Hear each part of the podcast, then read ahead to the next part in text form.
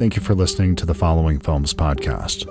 Today, my guest is Mika Boorem, an actress, screenwriter, and director best known for her work in The Patriot, Along Came a Spider, Blue Crush, and the often overlooked John Carpenter gem, The Ward.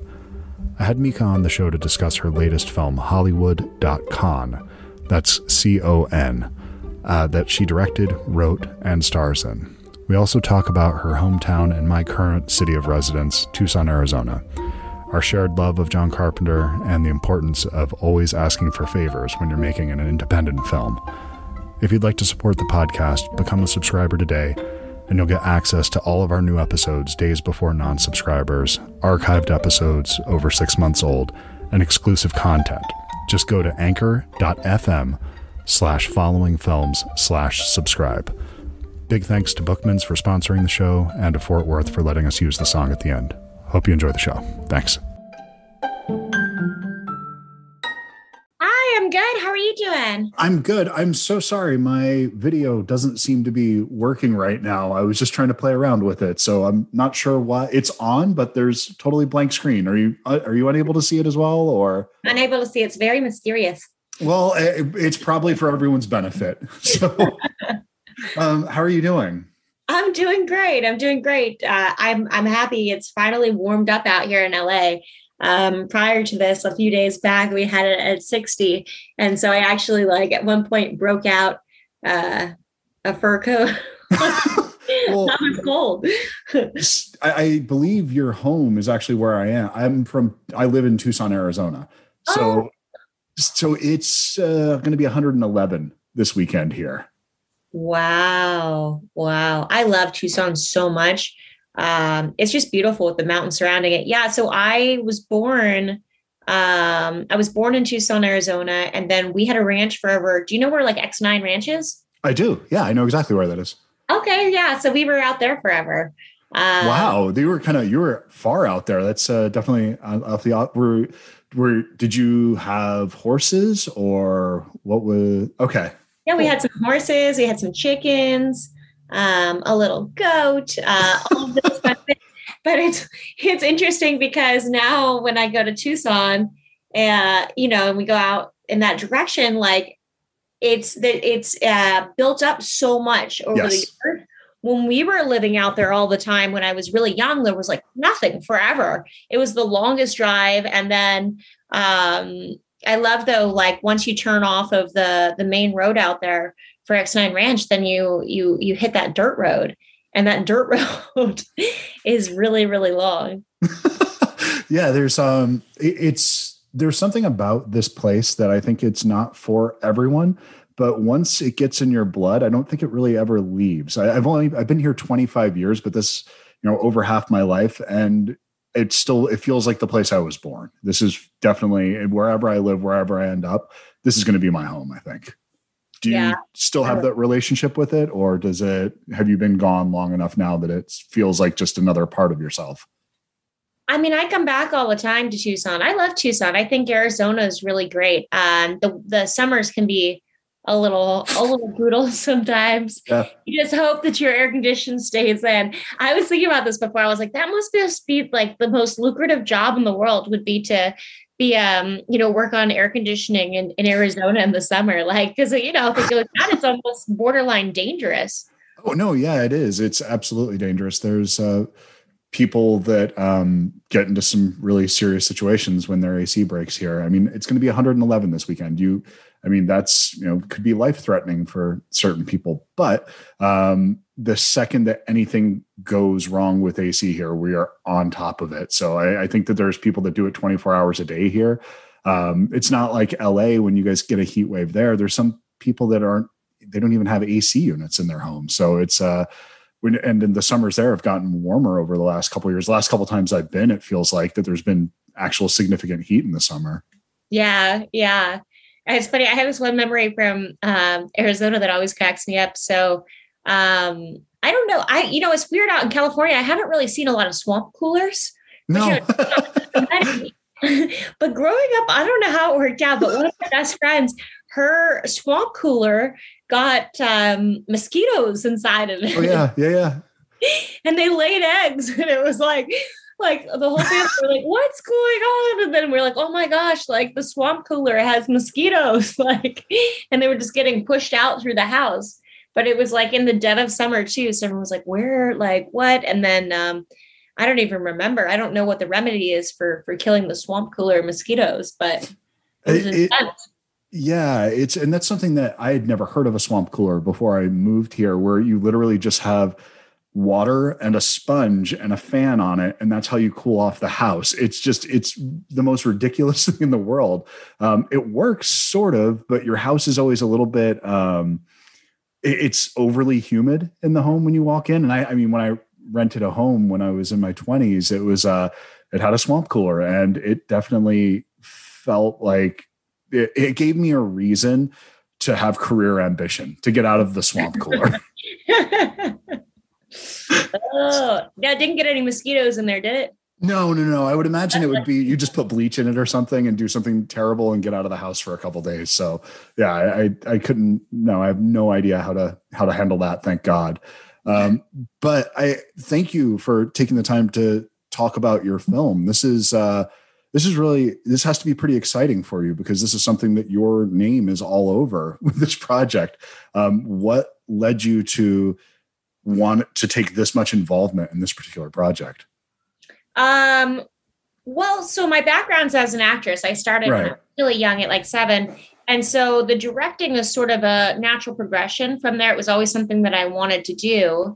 And for this particular film um you know uh, it was it was you know fun adventure uh, comedic um, and just stuff that i was like passionate about. And when i uh, put the script together seeing the different friends that i had that wanted to get involved. It was really exciting. So um, that's kind of how that all came together. It's interesting too because you know for directing i've done several short films and i've done music videos before but um, i think a lot of times it's important to go ahead and, and make your own opportunity with stuff too. And um, you know, for an independent film, it's like super ambitious to have all of the different locations and all of the different actors um, and so many moving parts with it. And so um, that was something I wanted to go ahead and go for. Um, I thought that it would be uh, not only enjoyable, but also like really great for for my career to have something that's so broad in terms of it being adventure. Um, you know, for women, women directing is a smaller group, and then women directing who um, have the opportunity to do like action films or adventure films um, becomes an even smaller group. And so that was something too, is I wanted to mix those elements in so that I would, um, you know, kind of open myself up for those opportunities down the road too. But um, I also just like it was fun. So I wrote this, I directed it, um, I cast it, and then I acted it. yeah. And so, um, like the Hollywood part of it, because it's partly Hollywood satire, um, was really enjoyable to put together because it was uh, a lot of based off of like a lot of random experiences and characters and things that I had come across, um, having basically like grown up on set. Mm-hmm. And so that was fun. And then I wanted to open it up even more broad to add the adventure aspect to it. And um, so my dad is a gemologist, and we started brainstorming together. And so I was able to drag him into the movie, and he got involved, which is so fun. And he's got a cameo in the movie, and we wrote on it together. Um, so that's really fun. And um, with his gemology background, we started figuring out well, what is it that he's really familiar with that's specialized in that field that we can mix into this? And so that we can add these, you know, unique textures um, that both of us kind of know intimately. And so um, that brought up the uh, enchanted piece of jade in the movie mm. and the stuff with the Mayan culture and all the stuff in Latin America. And so we started brainstorming on it. We're like, okay. And I always liked um, like how Get Shorty is like a movie within a movie. Yeah. I kind of like those. I think it's fun when you um yeah, you get to see like the movie within a movie. So I like that angle on it. And then I really, really wanted to bring together as many interesting artists as possible. So I knew that I wanted a large ensemble cast because um, you know, a, a, benefit that I have from my acting background is that, um, you know, I'm friends with a lot of people that I've worked with who are super talented. And so um, I reached out to them and brought them on. And, um, you know, so we've got like like really funny people and they're like Tom Arnold's in the movie. Tom Arnold, yeah. my dad, um, on a TV show when I was 10 for two years on the on the WB. So oh, wow. yeah, so we're okay. buds. Um, Devin Ratray's in the movie, who's he's so fantastic. He has done so much. He was in the um, I think it won. I don't know if it was just nominated or won. I think it won the Oscar nominated film Nebraska. Right. Uh, he was in Mosaic. He was Buzz in Home Alone, the older brother of the tarantula. Right. Oh, okay. Yeah, yeah, yeah. That's yeah. Right. He's done so much. Um, he was on the Tick. He wore like the uh, the foil hat on there. He was uh-huh. on um, the uh, Russian Dolls, the Natasha Lyonne um, Netflix TV show. Um, gosh, he just like works all the time. And so, like, I brought he and I did a movie together 10 or 15 years ago um, it was actually a really fun comedy movie that never came out, but we became buds. And like, so I put him in it. And um, then uh, he was like, and he plays a hotshot producer in it. And then he introduced me to his buddy, Herbert Russell, who is so hilarious. He plays multiple characters in the film, uh, so quirky, just so colorful. And um, he like he's been acting forever too. He started out as a child actor and has been in so much. And he and Devin know each other because they did a movie together when they were like 15 years old. Um, and I brought on Cody Kasch, which Cody Kasch was on Desperate Housewives for a long time. Yeah. He played the psycho killer uh, Zach on Desperate Housewives. And so Cody was actually on the same movie that Devin and I were on that never came out because sometimes that happens with movies. yeah. you know, you do them and you're like, oh, like when do we get to see it? That one particularly, they had a um, kind of like behind the scenes clashing with some of the people. So it just didn't come out. But um, but it was a good movie and I made all these friends on it. So um, that's where Devin and Cody came from. Um, Paige Howard, who's in this, she's hilarious and awesome she and I did a movie together 10 years ago, and she's like one of my best friends. So I was like, come she's an incredibly kind person. She's so nice, so sweet, just a really, really cool person. One of my favorite interviews I've ever done was with Paige. She's a great person. So and so genuine. Just yeah. Like, you know, everything that everything that you get from her is like that's that's who she is. It's so real, so genuine. Yeah, I adore her. She's great. And I love too because um, you know, the part that she plays in this where she plays kind of this like badass like woman producer who literally is doing a movie on top of the world. Um, uh, it's fun because um, I it, it was like an element of her personality, but she's so sweet. So it was like, you know, I had her amp up like the part of her personality that's like, you know, wants people to do their best and like woman empowerment and like go for your dreams. And so it was fun to see her do that role because, um, you know, the sort of through line of the movie, even though it's a you know it's a comedy and satire and stuff, the through line is to you know go for it. Yeah. and so in in her she kicks off that theme um, you know, with her her scene um, in the very beginning where she's with my character and she's telling her, you know, to get out there, take the opportunity, be aggressive, do these things. And of course, it's a comedy, so that message gets interpreted into a different direction like things go array and askew. But um but uh, i just love that because that's like you know uh, a lot of times when you write the script or when you think of a movie there's like one scene or you know one sentence that kind of encapsulates about what the movie is tonally about. And um and that's pretty much it for for the film. And so she's the one that delivers that which i just love because it's it uh you know it kind of just comes out of her. She's so talented. She's so so talented. Um, we well, did this other movie together. Oh, I'm sorry. Oh, I was just gonna say that that scene has that moment um, where she mentioned something about um, or uh, com- being self-realized at seven years old and like kind of like becoming a like being like, oh, okay, now I get it. Now I see what I have to do. And it's just absolutely absurd line, but she delivers it and it feels so earnest and honest in that moment that it's like I think that that's where the real comedy in here comes. It's there there people in these absurd situations through and through this whole film, but you for them generally speaking, your actor actresses like her are delivering it in a way that makes it feel very honest, even though it's just bananas. So I think it's she did a great job and with a very little amount of real estate that she had. Yeah, yeah. She um Um, and I love her too, like later on, uh, without giving away too much too. She's so cute with her, you know, she's up on top of the mountain and she's like mm-hmm. trying to do her calls and stuff. And she's like, hold on a minute. Like, you know, like she's a strong woman and then like back with it.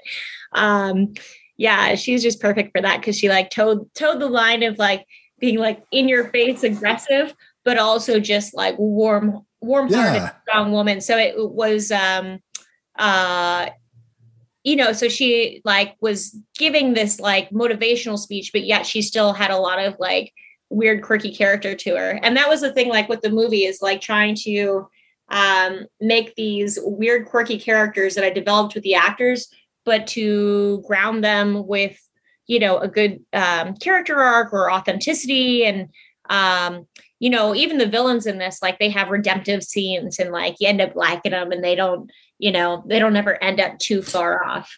Well it's the the ones that they're they're somewhat inept the evil people the bad so you don't if they were good at what they were doing then you would probably maybe push back a little bit more but because they're so absurd and ridiculous and they're not probably it's clear they're not going to be successful in what they're trying to do um, that it doesn't carry as much weight in that way. And this is it, i've seen the movie twice now. It's a lot of fun. So this is something that i think you you sh- you did something really unusual where it feels like almost like a 1980s comedy where it jumps from almost like a sketch comedy film where it jumps from scene to scene to scene. Uh, but there is a continuous through line here but it feels like almost like these little um, vignettes these little pieces that were put together and i'm wondering if there was a film you were looking at as inspiration when you were putting this together because that can be difficult to kind of tonally keep everything together when you have so many shifts yeah, you know, um, so there are a couple of things with it. So the the big overall one that I set would say was like um, a large influence on it would be Romancing the Stone. Great movie, yeah. Love, yeah, I love that they start out in one location and then you know the story progresses and then they also have their enchanted stone in that and things start to go away. And so um, there's that one. And then Get Shorty was also sure. a big influence, which is obviously very different than that and then um, like Grand Budapest Hotel in terms of the fact that you have all these like um, you know different narratives happening and these really odd characters, uh, but they're also passionate about their own specific journeys. And so I think that those three would probably um, be the the biggest mix. I know for my dad, he uh, loves Mad Mad World, and so he wrote on this too. And so Mad Mad World was something that he took influence for. I could see that. Yeah, he loves that one. And um, um, so yeah, it was kind of like mix mashing. And but then we also, you know, because it's an independent film, and I and I really I think that in the true spirit of independent film, you can kind of push the envelope on things. And I think a lot of times that's what audiences come to independent film for versus um, you know, a studio film um, where things are, you know, more like done by a committee and they're they're kind of more refined in, in different areas. So with this, I mean, we push we push the envelope with stuff. We threw in uh, little Easter eggs and homages all over. So there's like, you know, a wink and a nod at Pretty Woman, um, the Twilight Zone. Um, oh my gosh, there's so much more. I can't even think right now. Um, there's one in there to Fargo. Um, there's just like all these things. I we- saw those. I think the the the Twilight Zone. I think I got that and Fargo, but I'm not sure um, that I caught the other. I need to go back and rewatch again. Apparently. Pretty Woman, um, Pretty Woman. So part of that comes into play with the Mayan priest when he's when he's when he changes. I don't want to give too much away. Got it. Okay. Okay. Yeah, it's it's so, been a minute since I've seen that. Okay. Yeah, when he goes full blown Hollywood on us. Um, yes. Yeah, and I'm trying to think. There were other ones too, but like you know, stuff like that. We didn't we didn't shy away. We were like, well, let's edit it. that would be that would be fun. Um, and then also with um, you know, like um, you know, things that we had access to that we thought could up the production value. We were like, okay, like, you know, we um, know someone who has a camel as a pet. and so my dad and I were like, we got to get the camel in. Like, and we're like, well, you know, where does Bonnie fit in the movie? Because she's got to be in the movie. I love animals. I love camels. Like, you know, like that's just fun and colorful. And I think people will enjoy that. Like, let's get it in there. And so we're like, okay, how do we do this? And we're like, oh my gosh, outside of L. Jades, Of course, of course, Tom Arnold has an attack camel. Like that makes sense because he's so weird with his, you know, drug cartel stuff that he has going on. So, you know, um, yeah, just stuff like that. We are like, let's get it in there. And then my dad's also a pilot too. So, like when he's hot wiring the plane and doing some of um, the plane crash yeah. stuff, like you know, that's all things that he knows um, intimately about. And so we're like, well, that's fun too, because we can add, you know, sort of like a, a texturized realism for it. So anybody who's actually a pilot that's watching it might be like, oh, cool. Like that is how you would hotwire the plane. Like, you know, like um, it's not it's not fake. So we tried to do that with as much stuff as possible. like anything that was cool that we knew about, we are like, we got to figure out how to get that in there. So well, things like that. I think even as an audience, if we don't, for me, I, I wouldn't know the proper way to to hotwire a plane. But when the people who are making it actually know, you can feel that authenticity. Today's episode of the Following Films podcast is brought to you by Bookmans. So, after talking with Mika, I went into Bookmans and I was dead set on finding a film. Didn't really care which one. I was pretty open to it. Uh, to seeing a film that was filmed in Tucson. There's quite a few.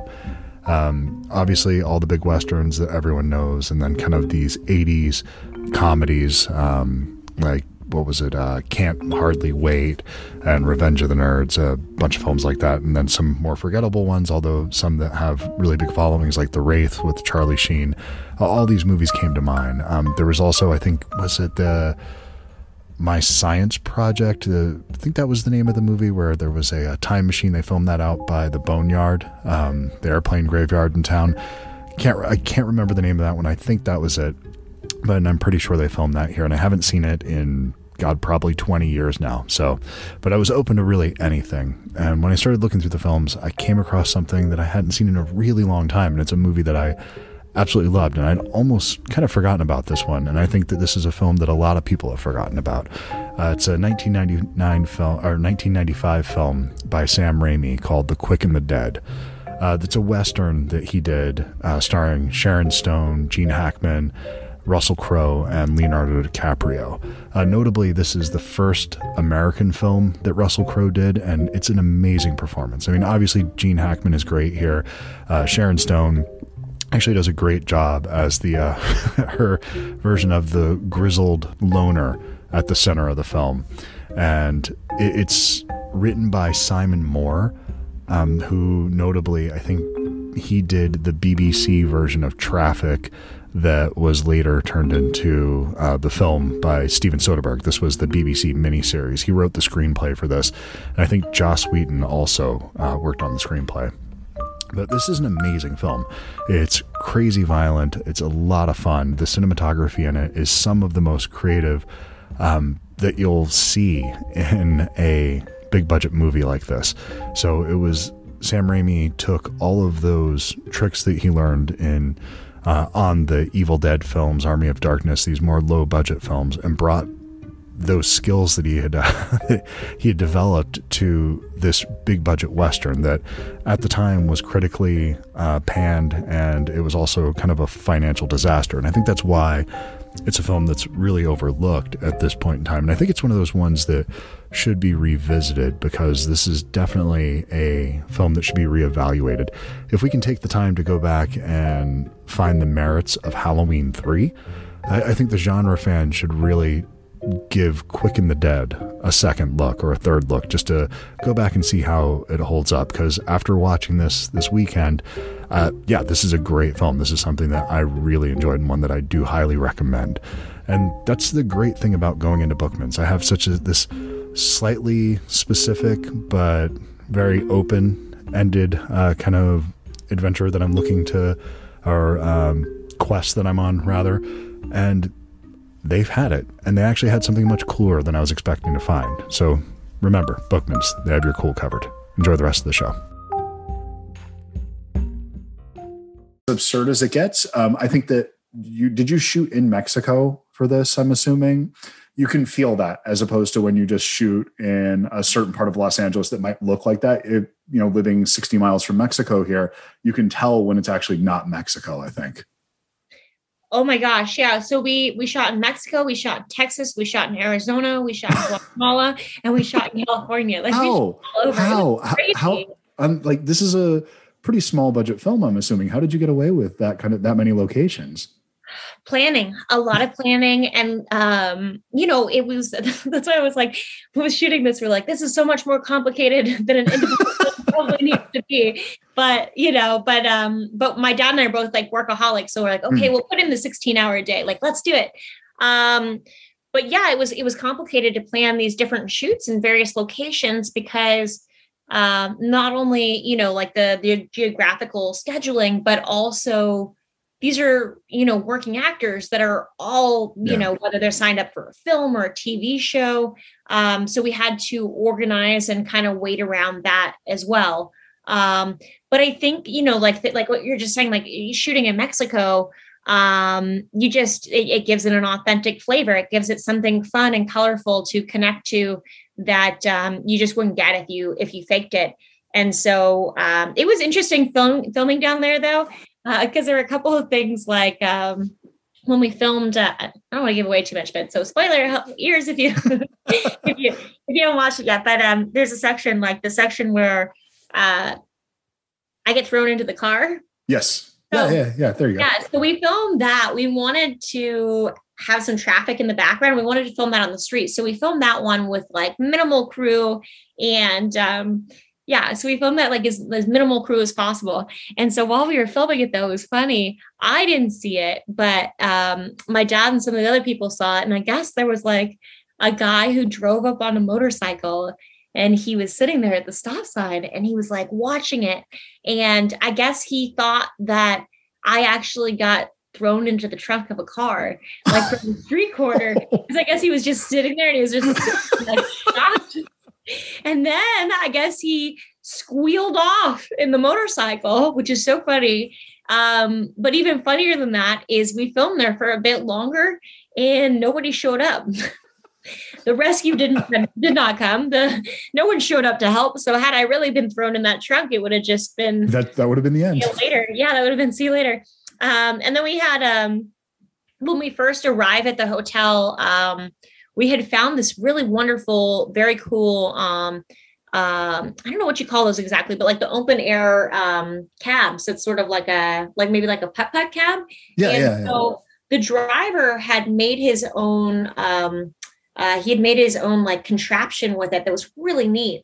Um, he was like, yeah, and so it was really cool. It's a special one, and we had met him before, and we're like, this is the one. Like when we arrive, we can't be in a regular taxi, even though at that point we were filming in Cancun. And so Cancun has a really strong um, taxi syndicate. They have all these like regulations and rules um, where you have to be in, you know, just the, the regular enclosed taxi cabs. And so, but we wanted this other one just specifically for filming. And so we started filming, you know, the rival at the hotel and driving around in this open air um, cab that stands out so much too because it's like bright red. And uh, as we're driving, all of these police officers show up. And oh, there you are. Hi, you magically appeared. How random. nice to see you. Nice to see you as well.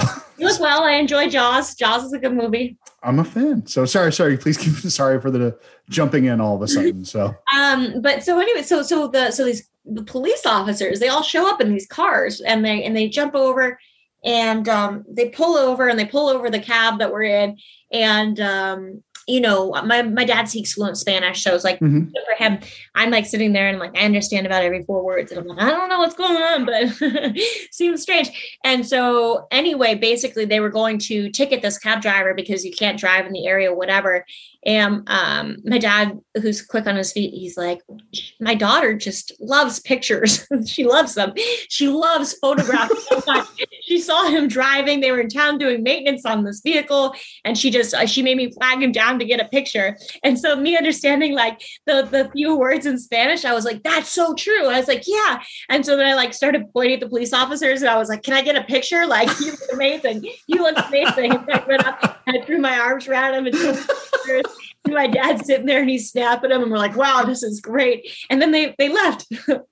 Oh, that's amazing. left, and we filmed a few more times, and then we were done. So yeah, Mexico was interesting with that with that kind of stuff because um, you know just something else to traverse. We filmed in um, the uh, Yuma, Arizona sand dunes too. Mhm. Yeah. It was interesting um, and so beautiful. Like my gosh, like just stunning. But that was funny too because um, I- you. So I wanted there to be because um, Billy Bob Thornton and the Boxmasters gave us a couple of songs for the movie. Yeah. Yeah, and so there's one in particular that's just so funny. The lyrics um, are very quirky, and it's about uh, the city in LA, Glendale, Mhm. which um, Glendale sort of like has a rap for like not being very cool, and it's so odd because I think everywhere around Glendale is considered cool. Like you have like Echo Park, you have Silver Lake, um, you've got uh, Hollywood, like, but for some reason, like Glendale, like just didn't get to be considered cool. And so um, I thought it would be fun to have like a buddy comedy sing along to that song. And since we had that song, they'd given us that. I like I wanted to really give it flavor and a character in the film.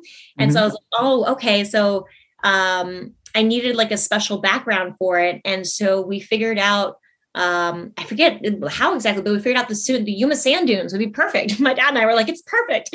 And so, but but but to film in the Yuma sand dunes, you have to film when it's very hot because otherwise it's um you know full of um the people with the ATVs and the Yep. off-putting all that. It's a very popular spot for that. And so we had to wait until it was extremely hot so that it would be empty out there. Uh, Does And- camera equipment last when it, in like the 115, 130 degree weather that they have out there? Uh, not for very long. no, it was like it kept overheating. Luckily, we didn't bring out, you know, the super smoking gun cameras for that. We had some like smaller cameras, um, you know, um, that we were that we were working with on that. Some of the Sony's that were like a little bit more, you know, malleable for the weather. That where we were like, oh my gosh, we're killing the, you know, the huge camera. But you know, we're out there and like they keep overheating, and when they overheat, they shut off. Yep. So we had to put them in coolers, but you know, you can't get them wet. So it's like this, like, you know, this whole catch 22. And that was another one of those sequences where I'm like, whose idea was it to do the buddy sing along out here in the sand dunes when they were pristine and it's like 110? Like, this is ridiculous. But um, It looks great though. yeah, it does look cool. It does look cool. It's funny, Border Patrol came up on us out there too. And They're like, what are you doing? right there on the border. Yeah. They're like, what's going on? Like, and we're like, yeah, you know, well, oh, we talked to people before, like, we're out here, we're filming. And they're like, what? Like, you know, they're like, you look crazy. Like, what's wrong with you? we're just out here filming. And actually, you can see um, we got a little clip of it and uh, we threw it in there. There's like a little piece of a border patrol car in the movie too, which was just kind of like a happy accident. So it's pull it away. We're like, oh, that's fun, you know, because it doesn't have the license plate or anything in there. So we're like, oh, let's throw that in like production value. that cost us a lot that day. put it in, put it in the movie. But um, it was funny too when we were filming out there because we had a ATV. Um, you know, we didn't because we wanted the sand dunes pristine, but to get the actors, you know, we had them walking towards camera for most of it. And then we had an ATV that would drop them back between takes and it would do like a big loop out to the side. Um, but it was funny because my dad, this is one thing filming with a parent that was funny. So he loves to exercise. And so Mhm. he's like, I'll just walk back there.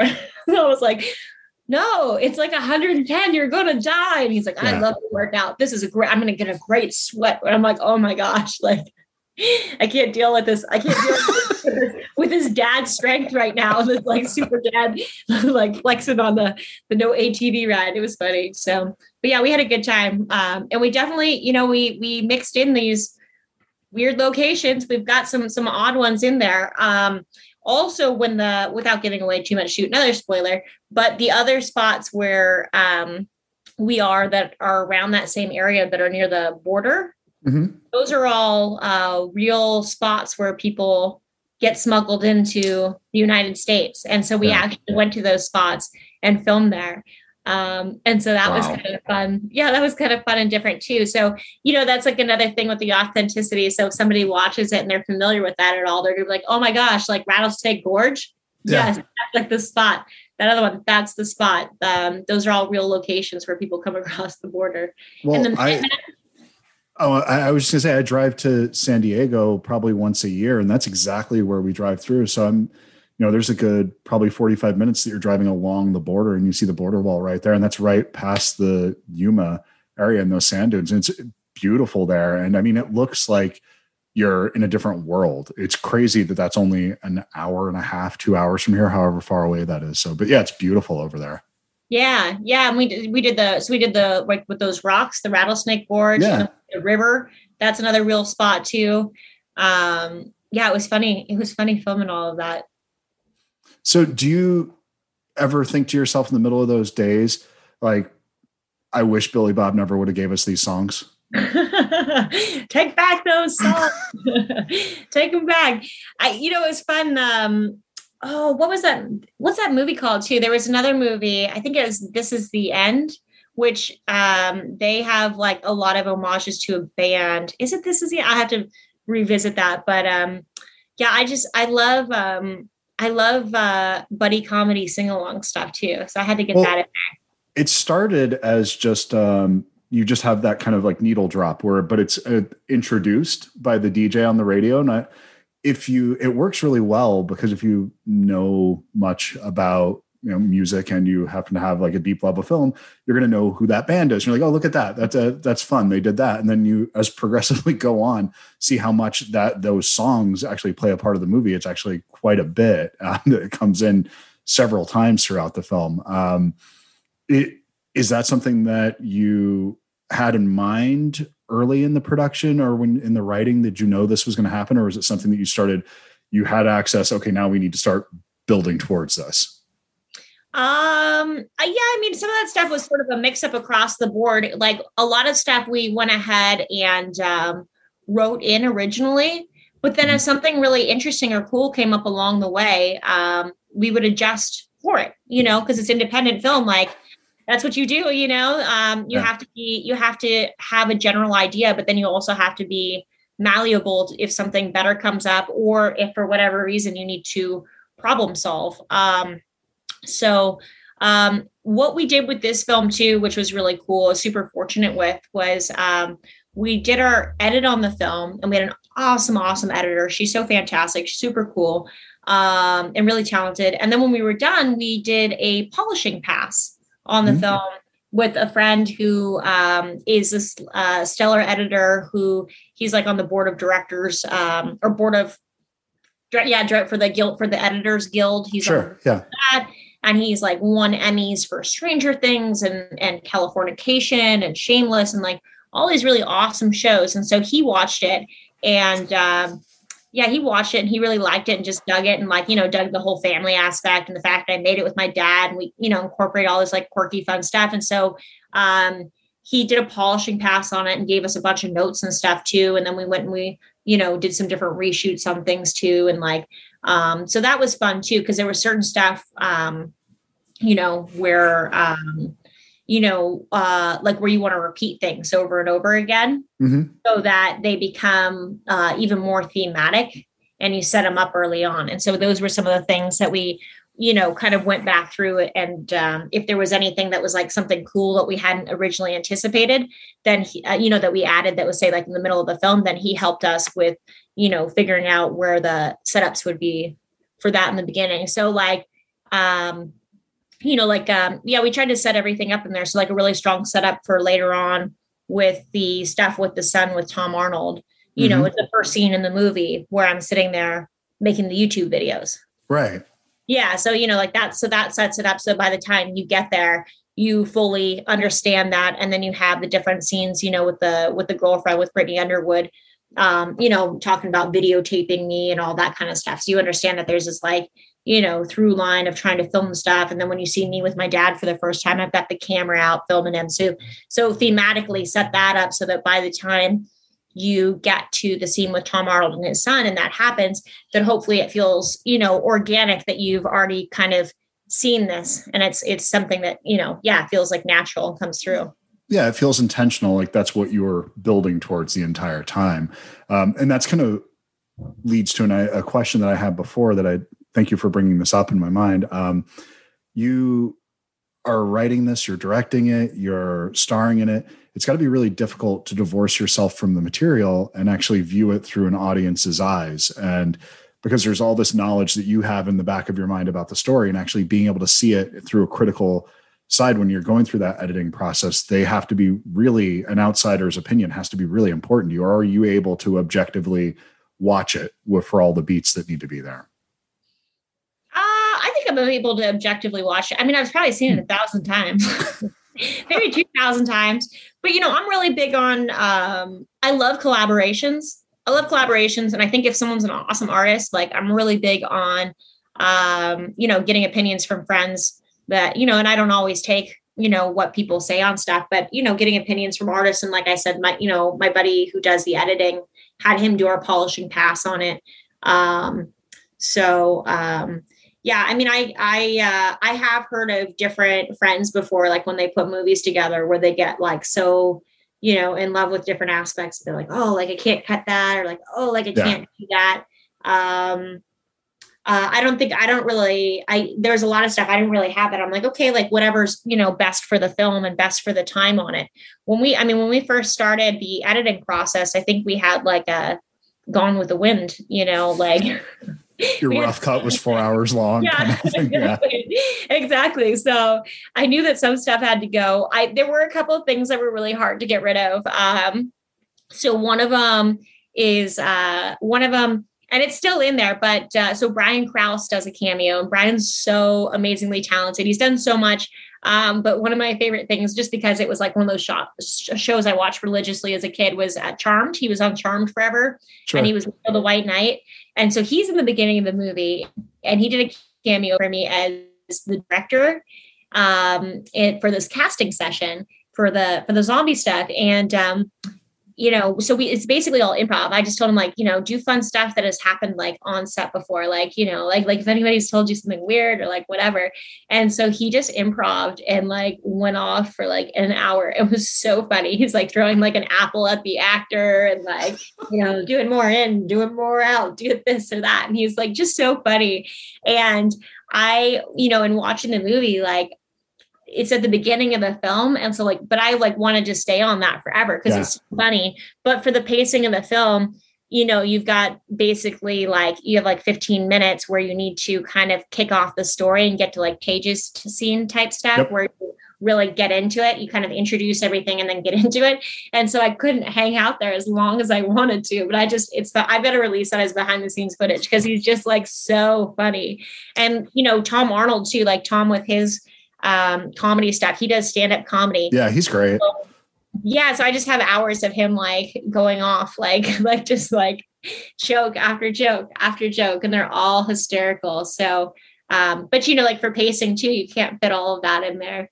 Uh, you gotta, you know, keep some of it moving. Well, it's kind of like the um, I'm not sure if you how familiar you are with Caddyshack, but there's um, the scene with Bill Bill Murray where he's just um, kind of doing this thing where he's hitting these flowers. Uh, apparently, there's a sequence that was 45 minutes long that was in the assembly cut of the movie where he just, it was all of his improvisation and they couldn't cut it out. They were just like, because everybody was just so in love with every moment of this. And if you, I think there's, you can watch it on YouTube at this point. Probably, I know it was on one of the Blu rays or DVDs a while back, but that's that kind of thing where like well there's definitely a short film there that you could just put it on its own and let it live as its own thing but if you're looking at a narrative story, probably not going to work for that. Yeah, yeah. I know it's hard. It's hard when you have really good actors because you know they um they're funny. They're really really funny. Um Herbert and Devin in the movie, like they're mm-hmm. hilarious too. The two of them, they've known each other forever. They acted in what was the movie? They acted in a movie together too when they were like 15 years old. And so they just um you can let them go on improv too and they just like they just bounce off each other forever. Well, I know we're kind of close to the end of time here that we had allotted, but I had two quick things I just wanted to say real quick. Um, one, it was a question just you got to work with John Carpenter. That's got to be, I, I, when you did that, were you at an age that you could appreciate how big a deal that was? And it's his last feature film. That's got to be pretty special, I assume. I'm obsessed with John. John okay, good Good. I'm super obsessed with him. I literally like anything that cool that like I do. Like, um, like I got a I, I, like like the first review that came out on the movie. I was like, this is going to John. So I like sent it over to him. and, you know, he writes me back, and I'm just like, oh gosh, John wrote me back. He's so cool. Um, I love him. I love him. He's the nicest guy. He's so warm. He's so generous. So generous with his time. Like, oh my gosh, and such a talent too. My goodness. Yeah. Um, like Starman, I die for that movie. That movie It's- is so I good. literally just watched it two weeks ago. I love that movie. It's phenomenal. It gets me every time. I cry so hard at the end of that movie, and I shouldn't. It shouldn't work as well as it does. It's so good. It, the, the performances are so Yeah. nuanced. Um, and then it's, but it's still got that like really fun, like, you know, um, sci-fi aspect Mhm. to it, the mysterious that keeps you wondering. Yeah, that movie is just awesome, as well as his other work. His other work's so good too. Um, I think they said it was his last movie. I don't think it can be his last movie. He's got to do more. He's got to Well, do more. I mean, how- I'm, Is that? I mean, it's got to be close to ten years ago now, though, right? The ward. It's yeah, he's got to do how- more. He's got to do more. I literally think about all the time, like, because I, you know, I've, I've always got um, script ideas like running through my brain of different stories I want to do. I literally all the time, I'm like, I need to write a script and I'm going to send it to John and like see if he'll direct it. Like, I literally think about this all the time. I'm like, what would a good concept be for him? He's so talented. oh my god, no. There, there's not uh, even the films of his that aren't perfect in his catalog are still better than 99% of the things that are out there. He his misses are hits to me. Like and the thing I can't think of a the only thing that he no, he he's done everything. He's done western, he's done comedies, he's done maybe a musical is really the only thing he didn't do. Um, and I'm okay with that. That that that, that world without a John Carpenter musical. But yeah, he, he's just amazing. So and I'm glad to hear how warm he is because when he's interviewed, he can come across as so like cantankerous until you talk about Howard Hawks or something like that. Like he seems like he's much. If you give his films that much praise, he never seems comfortable with it. He kind of very dismissive of his own work, which is something that's endearing to me um, as a fellow um, self-hating narcissist. I guess is probably how my ego would be described. So yeah, but that and the other one is not often do I interview people that make me look cool to my wife. Um, and so you actually fit that Venn diagram of somebody that had a film that I am that I love, that I adore, that I think is you know a classic, and then one that my wife is the same way. When we got married, she brought four DVDs into our relationship. That's it, four, and one of them was Blue Crush. And so it's like that. That was her cinematic experience prior to us being married, and that was one of the formative movies for her. So Oh, very Yeah. cool. Very, very cool. so thank you for making me look cool to my wife. For at least maybe she'll have. There's a chance she might actually listen to this one. So thank you. I love that. You guys will have to come out to LA and surf. Oh, that I would love to. I would love to finally do that. Um, in LA, never in Hawaii though. That scares the shit out of me. Uh, I know I, waves are wild. the, the the waves, the sharks, all that. No, I, I that freaks me out. So I just um, I I couldn't imagine looking down, seeing a shark, and feeling comfortable. I, I just I'm you know behind me. I think that screwed me up when I was about seven years old, and I've just never gotten over it. So I know. I feel like you like when I'm out in the water and like because in California we have all the kelp too. So I'm like Yeah. out there and then I'm like, is that is that is that like some kelp? And then they have um in El Porto. This is actually really interesting. So if you look up um in El Porto, they have uh and don't quote me on this, but on YouTube, they have all these videos of people having the GoPros underwater, and apparently it's a uh, mini like great white shark nursery, and they've got like little ones, but people are just out there surfing like crazy. Oh my god. Really? I, I will look that up. That's I have never heard that before. So ooh. no. Circling Yeah. back to John really quick. Um, Yeah, yeah. He has a new mo- uh, or a new book uh, coming out about him that um, I'm trying to think. Um, they interviewed me for, and the author's so cool. The author has interviewed John for like the last 20 years, and so I think he already did one book that came out about John, but it's a collaboration of interviews on John and then interviews that people have done about John. Really? And um, I believe that the author's name is Michael Doyle, um, and that's supposed to be out soon. And let me see if I can pull up his name really quick. He's so cool, and I know it's I know it's going to be great. Um, and I talked to when they first reached out to me about the interview on it, then I talked to um, John about the author, and he was like, "Oh my gosh, this author is like awesome." That's the oh okay. Now I I have read his stuff before. Michael yeah. Doyle because he did the Larry Cohen book also. Okay, yes. yeah, yeah, yeah. It's uh so he's author of Conversations with Carpenter and then the Larry Cohen the stuff of gods and monsters and then Stuart Gordon interviews um Hancock on Hancock and uh, Oh my god. Yeah, so he has the new book Talk uh, about this, pillars of my childhood: Stuart, Stuart Gordon and Larry Cohen and John Carpenter. Jesus Christ, man! I'm sorry. Please Go ahead. Yeah, yeah, he's cool. And so it says new book by Michael Doyle, derived from 11 years of exhaustive interviews with the master of horror, coming soon.